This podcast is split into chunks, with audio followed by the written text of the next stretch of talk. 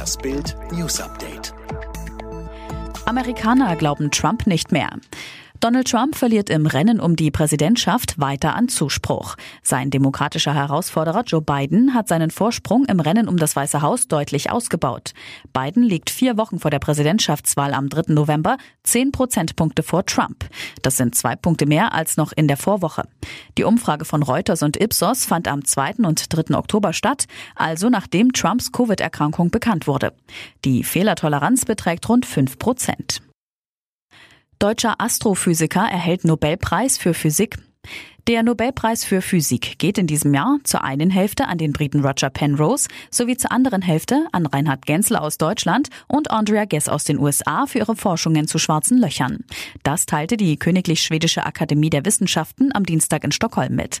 Reinhard Genzel ist Direktor des Max-Planck-Instituts für extraterrestrische Physik in Garching bei München.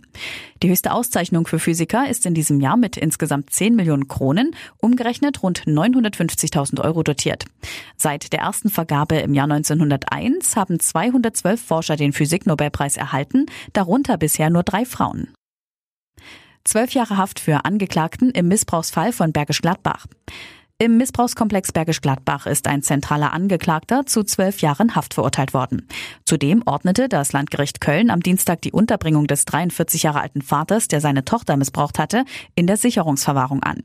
Der Angeklagte Jörg L. musste sich in Dutzenden Fällen wegen sexuellen Kindesmissbrauchs, Vergewaltigung und Verbreitung von Kinderpornografie verantworten.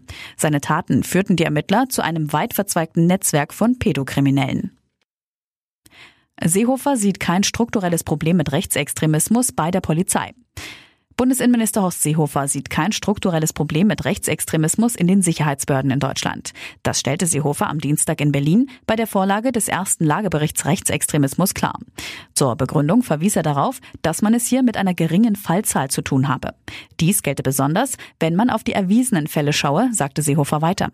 Der Minister betonte aber auch, jeder bekannt gewordene Fall müsse konsequent aufgeklärt und rigoros verfolgt werden.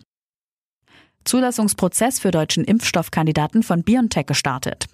Der vom Mainzer Unternehmen BioNTech entwickelte Corona-Impfstoffkandidat geht in den Zulassungsprozess. Die Europäische Arzneimittelbehörde werde den Wirkstoff in einem sogenannten Rolling Review Verfahren prüfen, teilten BioNTech und das Pharmaunternehmen Pfizer, das die Entwicklung unterstützt, am Dienstag mit.